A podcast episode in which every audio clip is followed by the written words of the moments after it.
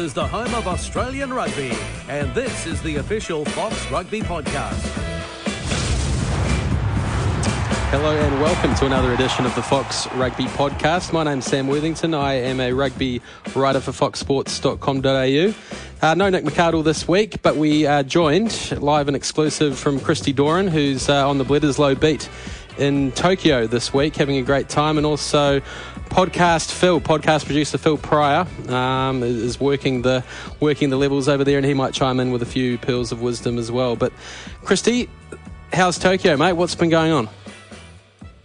Konnichiwa, Samuel. Uh, nice to talk to you, mate. Nice to join you, Phil, too. Uh, look, I don't know. Hopefully, our listeners haven't been um, holding out for this live and exclusive content from, from me over here, but uh, it's good to be over in Tokyo, and it's it's a, it's a hustling and bustling city. Uh, the weather is turning it on at the moment, and uh, Wallabies team naming, All Blacks team naming is, is, going to come out shortly, so we're, we're, all looking forward to that. Yes, indeed. So yeah, we'll preface our, our podcast um, with the the point that the teams haven't been named yet, so we'll have to be careful there. And if we make any uh, make any bad selection calls, then that's on us. But yeah, before we get into the rugby, mate, uh, you've actually been in Japan about a what a week and a half now, haven't you? And you, you uh, were a very special guest on behalf of the Japanese Tourism Board, having having a look at World Cup preparations and, and various things last week. Yeah, it was. It was great. Uh, great fun. We we uh, nine of us, I think, from around the world head up to the Iwate Prefecture, which is in the northeast of the main island, and uh, spent a, a, bit of time around Kamaishi, which is uh, the, the city that was devastated by the 2011 earthquake and, and tsunami. Um, and it was a real privilege to, to be up there, and, and Kamaishi is going to, in fact, be the smallest city to ever host a, a significant sporting event. Um, and they'll host two World Cup matches next year, uh, with with Fiji and Uruguay being uh, probably the bigger one, and, and with those two nations being in our World Cup pool, um, perhaps might have um, significance for, from an Australian audience too. But it was great to be up there and, and heard some some amazing stories uh, from from those that really had their lives flipped up and and down in in uh, and over in the space of 12 hours where the tsunami this great pool of water. It wasn't so much of a, a tidal wave where it had a real point and a real peak um, and came crashing down, but really kind of got sucked in and then spat out like a like a vacuum might. And uh, look, it it went 15 meters high in various places, uh, hundreds of deaths, and, and, and we we spoke to to we had one man who's the Kamaishi Sea Waves, who's the, the rugby side Scott Fardy played for back in 2011 and, 11 and and in and around those couple of years. And, uh, and he unfortunately lost both his parents, um, his wife, one of his children in, in the tsunami. And, and he's played a key role in, in uh, kind of getting the Kamaishi community on side in terms of having a, uh, World Cup fixtures there because they've actually prioritised rebuilding a stadium or building a stadium um, that can have and fit people and welcome tourists into it uh, over just basic accommodations. There's still a lot of people living in, in temporary housing. Uh, and, and when this occurred, which was just a couple of years ago, when, when Kamaishi um, put their hand up to, to host games, it kind of divided the community originally. Um, but more and more, they've seen that this is a great way of hope by building um, the foundations for a better Kamaishi going forward. Yeah, good stuff, and look forward to reading your article at some stage as well. You uh, you will get the laptop and, and, and write an article about your experiences at some stage. We hope. Yeah, yeah, and and looking forward to that because there's lots of stories to be told. It is a beautiful uh, venue there at the Kamaishi uh, Memorial uh, Stadium. There, it's it's quite close to the water, really, on it, and you've got hilltops around. It's beautiful uh, grass. It's a lovely area. It's a fishing village. It was known for its steel um, back in the industrial age for, for Japan, which occurred much later than it did in, in the UK, but um, it really exploded and, and they uh, became a real industrial, um, the heartland of, of, of Japan in, in, 15 years or so. They managed to um, to really pull things together. Um, so it's a fascinating city but the, the entire Iwate area is, is, is lovely. There's lots of things to do and looking forward to, yeah, riding and, and, um, I would encourage Australians particularly that Tokyo is a frantic city where there's there's millions here. There's the, the, bright flashing lights, but to get up to the countryside and, and to the beautiful coastline up there where the seafood is fantastic, uh, it'd be a good opportunity if you if you do have a spare few days. Bullet train, couple of hours, pretty easy to get up there. Yeah, sensational. When I was in Japan uh, a few months ago, there was quite a lot of uh, visibility building around the Olympics, of course, in, in 2020, but not a lot, it must be said, uh, with the Rugby World Cup. Um, what about this week? Obviously, with the rugby on in Tokyo, there'll be there'll be a bit about, but it's a massive metropolis. Just just how sort of visible has has uh, this this week been um, rugby wise, and with the World Cup, and of course Japan play the All Blacks uh, next week as well. Yeah, they do. There's been a few posters around and right right throughout the country that I've seen. Um, not so much looking at, at this weekend's slow fixture, but the, the World Cup. Um, and, and, Rob Simmons is in quite a few of them in the line out, jostling uh, right. Sam Whitelock from, from memory in quite a few of them. But they're two of look, our podcast favourites, I think, Simmons and Whitelock, aren't yeah. they?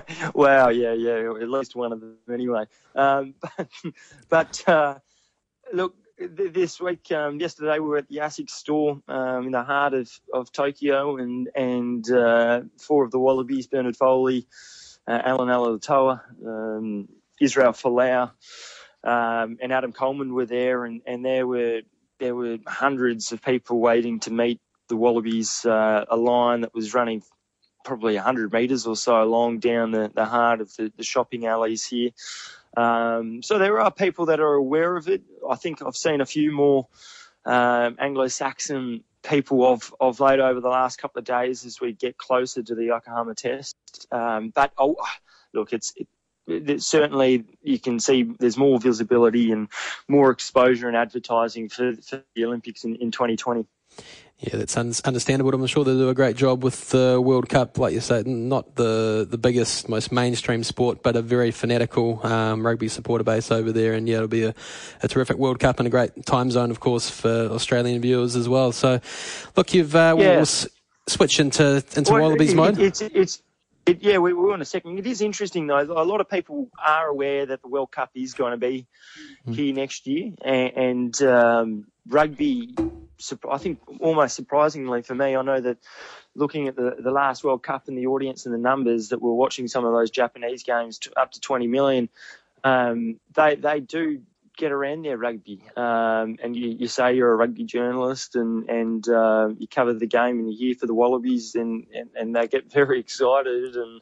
Um, so it's certainly they're certainly aware, um, but it, it, it's probably just not quite an um, exposed exposed like some of the other sports are over here. Yeah, indeed. Have you been to a baseball game yet, mate?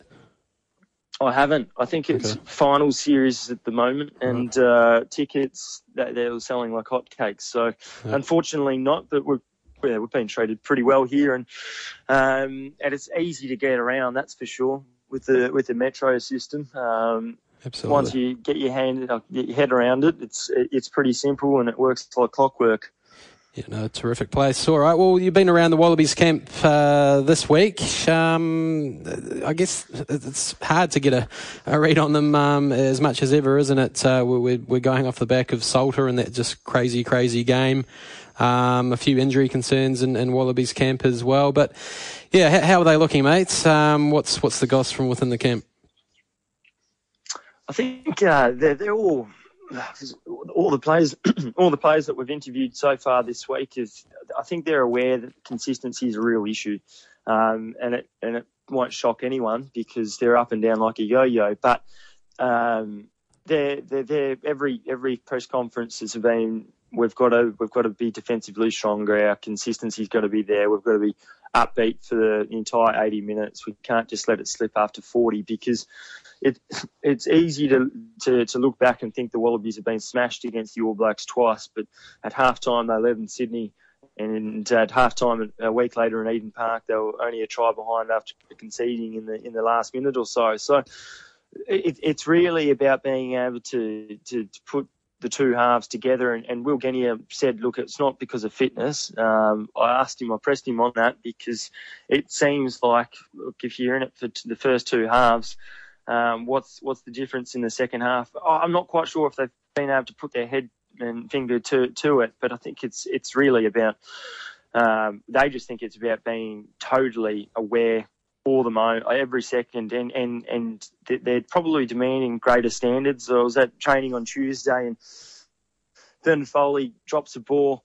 Um, a little bit similarly to, to Dane Haylett-Petty did when he was when in Sydney, I think it was, or, or, a week later, where he dropped the ball on the 10 metre line and Beauden Barrett picked it up and, and ran 40 metres to score. And, and, and similar incident occurred on, on Tuesday with Foley dropping the ball and he was on the ground slamming his fist into the turf on five occasions and let out a couple of expletives too. So they're, they're I think, up for it. There's certainly not going to be a, uh, a dead rubber as such. Um, the feeling around is, is pretty good. They're, they're excited to be in, a, in another country. And um, let's not forget that the last time that the Wallabies and the All Blacks kind of played in a non World Cup overseas, what was it, 2010 in, in, in Hong Kong, and managed to secure a famous victory. So, uh, look, a lot to play for, and they're aware of it. Yeah, and uh, of course they won the corresponding fixture last year in Brisbane, didn't they? The the dead rubber. Um, yeah, I don't don't they really did. like that term because it'll be a, a fiery test match uh, as always. But I'm sure they'll they'll draw on that. But equally, the All Blacks are kind of using that as motivation, aren't they? They realise uh, they they let that one slip a little bit. They weren't completely switched on, and um, the Wallabies were wearing their Indigenous jersey for the first time, and they were super up for it. So uh, I, I guess that's the the backdrop to this. The the All Blacks uh, look like they're going to roll out a full strength team, and they're, they're pretty keen to to keep the foot on the throat of the Wallabies, aren't they? Yeah, they are. And here we're we're less than a year out until the World Cup, 11 months out until the World Cup. So both sides are, are acutely aware that uh, a win here just continues the positive vibes. And, and we, we can remember looking back to the Australian run in, in 2015 where they basically were, they spent, what, three or four matches at, uh, at Twickenham. They played Wales, what, at Twickenham. They played England at Twickenham. Um, and they then they uh, had the quarterfinal, the semi-final, and the final at Twickenham too. So to be able to make something at home and feel comfortable where you're around, both uh, the, the Wallabies and the All Blacks, this is clearly why the All Blacks have, have brought the game here, is to, to get exposed to Japanese culture um, and the way of life over here. We've We've we've heard it a few times recently. The uh, the, the, whole ta- that whole tattoo kind of controversy. It was not so much a controversy, but it more that it's it's it's culturally insensitive to, to perhaps be wearing and sporting tattoos. And we, have had a couple of different responses. Samu Kerevi on on Tuesday said that that the uh, general public was. Um, was was uh, more interested in how big the, the Wallabies playing group is as, as opposed to the uh, the, the tattoos and and um, weren't really interested and, and, didn't mind having to cover up and pull, but they were a bit more concerned about the small towels they were given in saunas. Um, that which, which, which, was rather rather amusing and. Um, and Izzy Folau yesterday revealed that, uh, look, he wishes that he didn't get tattoos in the first place, but was happy to cover them up in, in public, albeit, um, ironically, perhaps he was only wearing a shirt which, which didn't cover all his uh, his tattoos, but he's he's happy to, to, to cover them up, even in a plane uh, in a test match. Um, he said so. Yeah, a big big match and um, lots to look forward to, and, and a few couple of selection uh, people returning. Jack Dempsey returning for the Wallabies um, in the squad anyway, and I think we'll probably see him feature perhaps on the bench, and, and the same with Kerevi too. Yeah, back to the small towels. I think that's a, a good talking point. Um, they they are extremely small even for me, so I've got a lot of sympathy for, for Big Samu. They must be pretty pretty small on a bloke like Samu. How are you going with the the onsen and the and the bathing facilities, Christy? Oh, I've never been. Uh, I've I've always been one to, to take off take off the kit when I have to. Um, but uh, look, it's good. It's good fun and they're, quite um, onsens here have been around for for a long, long time, and um, it's it's interesting looking at a couple of interesting experiences where we were told when we were up in Iwate, which which is there's some beautiful onsens up there that. Uh, that that the, the, the men and the women typically share the same onsen, and uh, quite a few of us thought, okay, this is interesting. Um, we've only just met a bunch of the other journalists, but let's see what happens. And and uh, more often than not, actually, they are they are separated. And I don't know if that was lost in translation or if they were just pulling our legs. But um, ge- generally speaking, the, the, the, men and the women bathed uh, separately. Yes, indeed. So just to clarify, did you end up in the in nude in the same room as, as the, the females or not? Uh, no, no. There was one or two amusing stories coming out of it. I don't know if I'm going to bring them to, to life just He yet, definitely would have been but, up for uh, it, that's for sure. f- fair to say that there was a there was a there was a couple of um, couple of couple of close guys that um, oh, a New Zealand chap and an English chap that were, were really good blokes over here and. Um, look, yeah, anyone that's played sport, nudity uh, often occurs. Intriguing. Well, you've gone right off top, off topic, mate. I'm not sure. Um, I'm not sure why you've gone down that path, but it looks like Phil's got something to Yeah. say. Christy, I, I was in, interested uh, with what you were saying about tattoos over there. Can you clarify that all are all tattoos culturally insensitive in Japan, or, or what's the go there? I think it's it's a link between uh, the Japanese mafia over here, um, where yeah, it's it's it's it's just kind of culturally insensitive. It's not they're, they've not been told they can't you know show tattoos, but just more that it's um, it's a sign of respect if you do. So Show a bit of Um, decorum. indeed, indeed. Yeah. Interesting. All right, and you've mentioned uh, Izzy Folau there, mate. He's really been dominating the headlines uh, this week, hasn't he, for a variety of reasons. Um, but firstly, we'll just touch on the, the positional stuff. He's going to have his first run at outside centre um, because of that injury to Reece Hodge, Samu Kerevi, uh, who you also mentioned. He's probably going to be on the bench. He's not not quite right. He's had a couple of runs in Byron Bay, but yeah, this is going to be a huge task for Izzy, isn't it? But, he sounds uh, pretty upbeat and, and looking forward to it. Yeah, we've got to remember this is a guy who's played 69 tests already for for Australia, and he, he played in the centres for a long period for the Melbourne Storm back in the and the and the Brisbane Broncos back in the NRL number of years ago, albeit, but but 16 matches too for the Waratahs between 2016 and 2017 at outside centre. So it's not like he's um, not played in the in the position. Reece Hodge, I think, probably had played less at outside centre. Um, uh, when he was selected there for, for Bledisloe one. Um, I think he, he's looking forward to getting his hands on the ball, and I think he'll be used uh, often from set piece, particularly of scrums and, and line out, and hopefully the Wallabies can secure a bit more line out ball because that's really been one of their biggest shortcomings uh, throughout the rugby championship anyway. So, yeah, I think Kerevi said that uh, he backed himself to get through 30 minutes, so it'd be very surprising if he was um, selected to start. So therefore, it looks like he'd be on the bench, and there's no real other outside centre alternative. Sefa Naivalu could potentially fill the role, and he's played there once or twice for the Rebels and a bit more for the Melbourne Rising. But he's a guy that hasn't played a Test match this year. Um, and it's a big step up, as we know from the NRC, to, to Test match footy, particularly against the All Blacks. Yeah, we've got some good stories with guys coming back from long-term injuries. Uh, Jack Dempsey, of course, that horror, horror injury, um, tore the hamstring right off the bone and has been out for a full year. And, and Dane Coles uh, and the New Zealand team as well expected to come back after uh, a long stint out with concussion. And then he did his knee as well. So, yeah, a lot of interest to see to see how those guys go.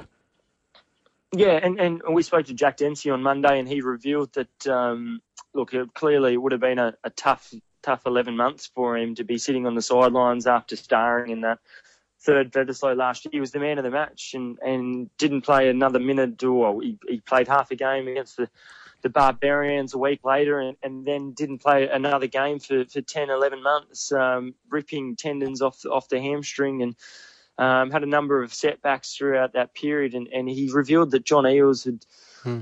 uh, of course, Australia is one of Australia's greatest captains. Um, got in touch with him a number of times, and, and he didn't. He, he thought it was a joke when he heard his voicemail saying it was John Eales. He's just wishing to find out how he is, and, and, and Jack didn't really know how he got his number, and um, and thought it, he was taking the piss. But um, It's a very distinctive Yeah, voice, was though, a- isn't it it, was nice- You'd, you'd, you'd have to be a very good impersonator is, to pull off a, a good eel. Yeah. Indeed, indeed. Um, so that was a nice story, but you're right, Dane Coles. It's good to see him back. Yeah, a world class hooker, and um, it just makes New Zealand even more of a threat, doesn't it? Um, you being a, a Wellington Hurricane supporter, you'd be pleased to see him back out there too. Absolutely, mate. Yeah, all going well. He'll get through that, and uh, yeah, he's got a good good fight on his hand with Codie Taylor for that hooking spot. Um, touching on some other points of interest this week, Sekope Kepu playing his hundredth test. He's just a quiet achiever, isn't he, Sekope? He's uh, been on the podcast, a friend of the, the podcast, and just a lovely, gentle giant, really. And and uh, the, the way that he sort of handled, you know, nurturing uh, Taniela Tupou and Allan, Alaalatoa coming through, um, you know, instead of being niggly about them taking his, his starting spot, he, he just seems like a great, uh, quiet leader within that group. Yeah, I think you're right. Well, although just just listening to him on Monday, I, think he, he, he really wants to um, get back in that starting side, and I suppose that's that's the hallmark of any player and any good player is that they always want to be at the top and, and pressing for the starting 15 side. But he acknowledges how how how impressive these young props are coming through, like Scott Sio, Allan Alaalatoa, 24. Taniela Tupou, 22, and he said that those three guys had the potential to, to be Australia's best props of of the last, you know, 15, 20, 20 years, and it's it's an exciting time for the Wallabies and and Alaalatoa, of course, penning a, an, another deal, which will keep him. He was signed for 2019, so he was only signed re-signing and and adding an additional four years, not five years, which was first reported, but exciting times, and it will be interesting to see whether or not Allan Alaalatoa starts in front of Taniela Tupou. Um, look, judging from from Allan Alaalatoa's and, and Sekope Kepu's efforts in the second half against Argentina, they didn't go unnoticed, and um, I think you'll see at least one of them start with perhaps Tupou dropping back to the bench, but uh, and and and Fainga'a looking to, to start at hooker uh, with with Tolu Latu. I think it coming off the bench too. So uh, the Wallabies forward pack and, and, their front row is, is looking pretty sound, and, and Kepu has played a huge part, as you said, and, and it's nice to see he's a gentle giant and. Um, uh, 100 tests, first prop in Australian history to, to reach the milestone. So huge, huge effort from him. Christy, you mentioned that second half against Argentina just there. I, I know probably you can't really ride the momentum of something that happened, what, almost three weeks ago, I suppose. But uh, can they take confidence from their attacking efforts in that second half through to this test match, or is it more of a write off? Because while uh, certain players certainly did spark uh, Australia's attack in that game, uh, the defence was pretty average um, from the Argentinians as well, and you know that it's going to be a lot stauncher against this Kiwis outfit. Yeah, it, it, certainly will. But what they can take confidence is in is that in the second half they were more patient with the ball. The forwards really got over the advantage line, and then that allowed a bit more space out wide. So they can they can now take that second half, bank it, and realise that's what we've got to be doing each week. Um, and and it, it really was, I suppose, the, the blueprint on how this Wallaby side should play. They love going wide, but as Tim Horan always says you've got to earn the right to, to do that. And previously they hadn't been. We had Glen Ella on the pod not not long ago, and he was saying just that that they're looking to go wide with every touch, and, and it was pretty easy for, for oppositions to to realise that. And uh, so I think they can, and they're they're aware of of that. They they know that their defence hasn't been good enough.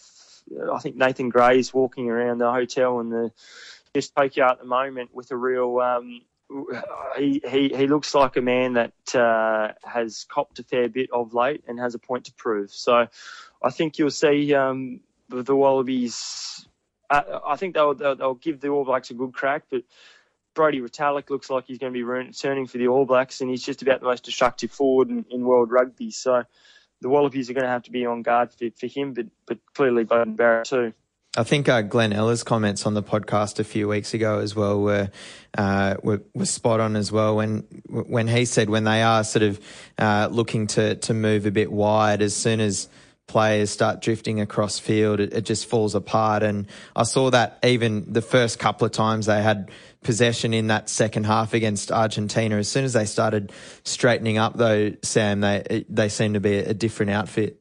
Yeah, hundred percent, and it also comes back to the headspace that uh, the psychology that we had Michael Cheika on um, the last podcast, and, and I think once the shackles came off, once they were in that massive hole and they just had to go out and play with, Nothing with, to with, lose. with a bit of abandon, um, we saw what they can do. So I, I really think they have been a little bit uh, stifled, strangled by that, that fear of failure that, that Cheika talked about um, this year. They've, they've been copping it from all quarters and, you know, rightfully so probably because their performances haven't been good enough. But yeah, we, we've seen them at times just, just looking really nervous, uh, sh- shelling simple passes, not having the confidence to just immediately make decisions and swing into counter attack or whatever the, the case may be. So, yeah, look, it, it's that's the million dollar question whether that Salta second half proves to be a real turning point. It was probably the half that saved Cheika and others their jobs. Will that be an actual turning point or, or just another false dawn? So, which which way are you leaning, uh, Christy? Can they can they pull off another upset uh, in Yokohama?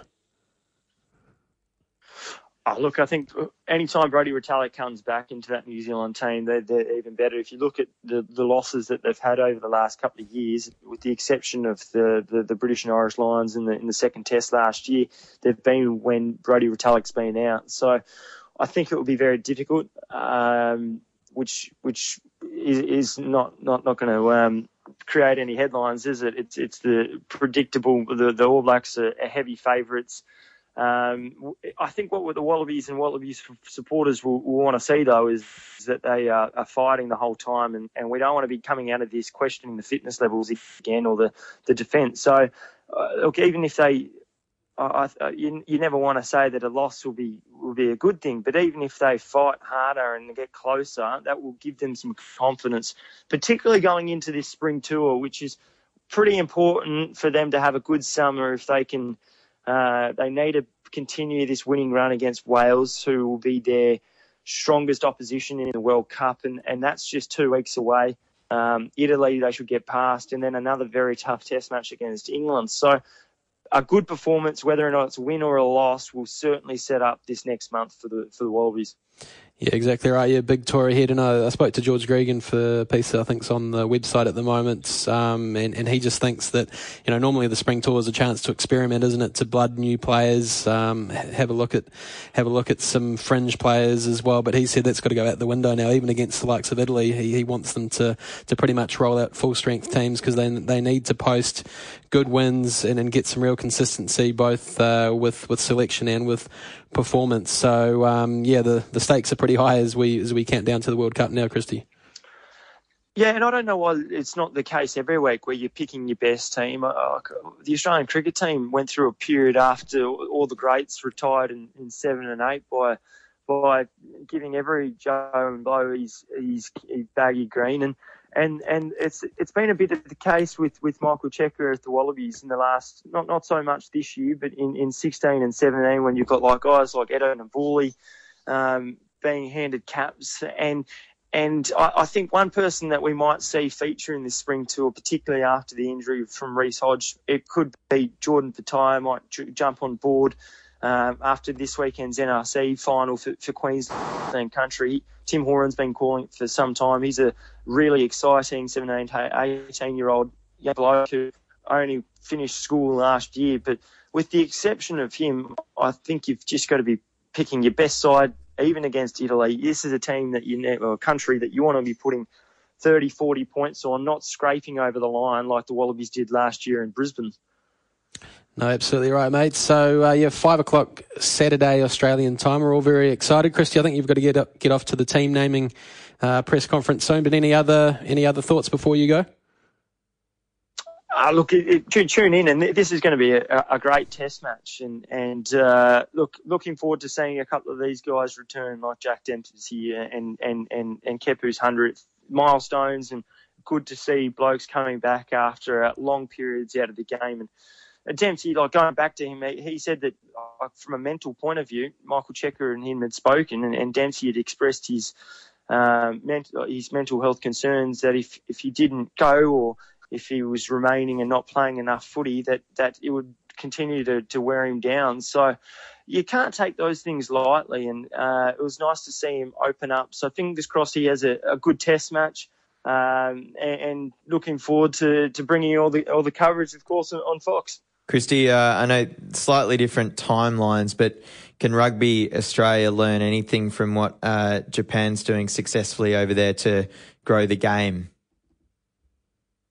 Oh, look, it's that's a it's a tough question certainly to be put on on the spot because we don't know the the intricacies of, of of the Japanese land and, and what they're doing at, at schools.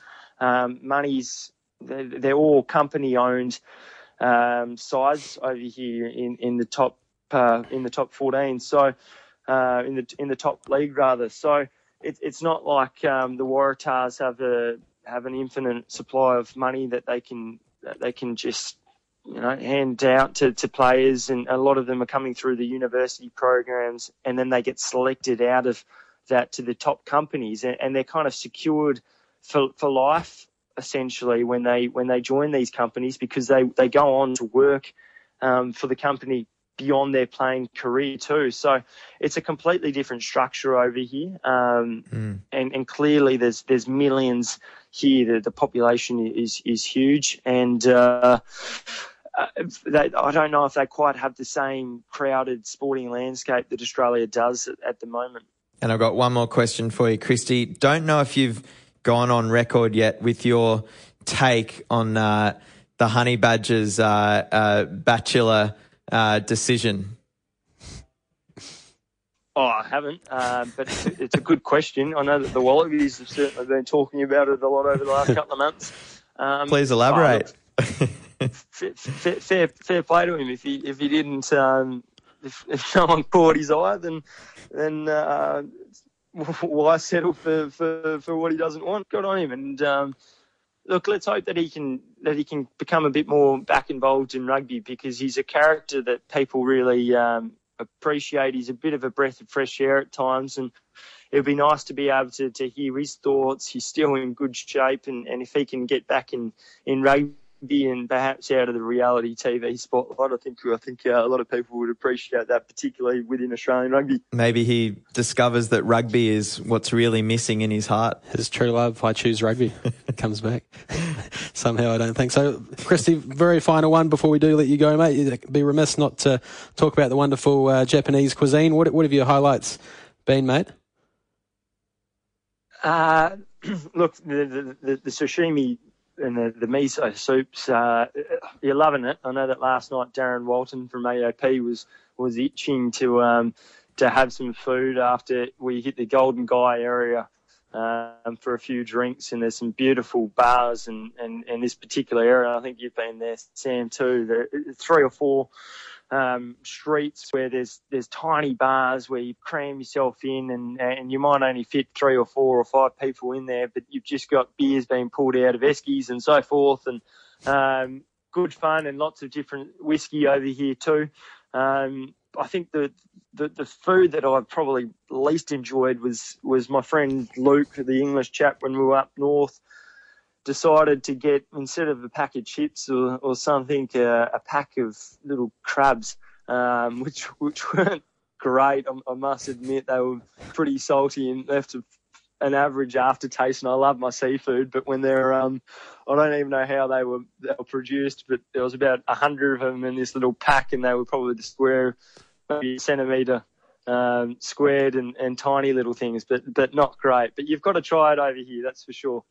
Yeah, you never want to pick up uh, crabs on holiday, that's for sure, mate. Um, so yeah, we'll, we'll, we'll deal with we'll deal with that once you get back and have a chat to HR. But uh, we better let you go to uh, Wallabies team naming, mate. Looking forward to seeing that news, and you can follow all of Christy's coverage uh, on foxsports.com.au as we count down to the, the big one, 5 p.m. on Saturday. But thanks very much for joining us, Christy, and, and go well. Glad you're having a good time.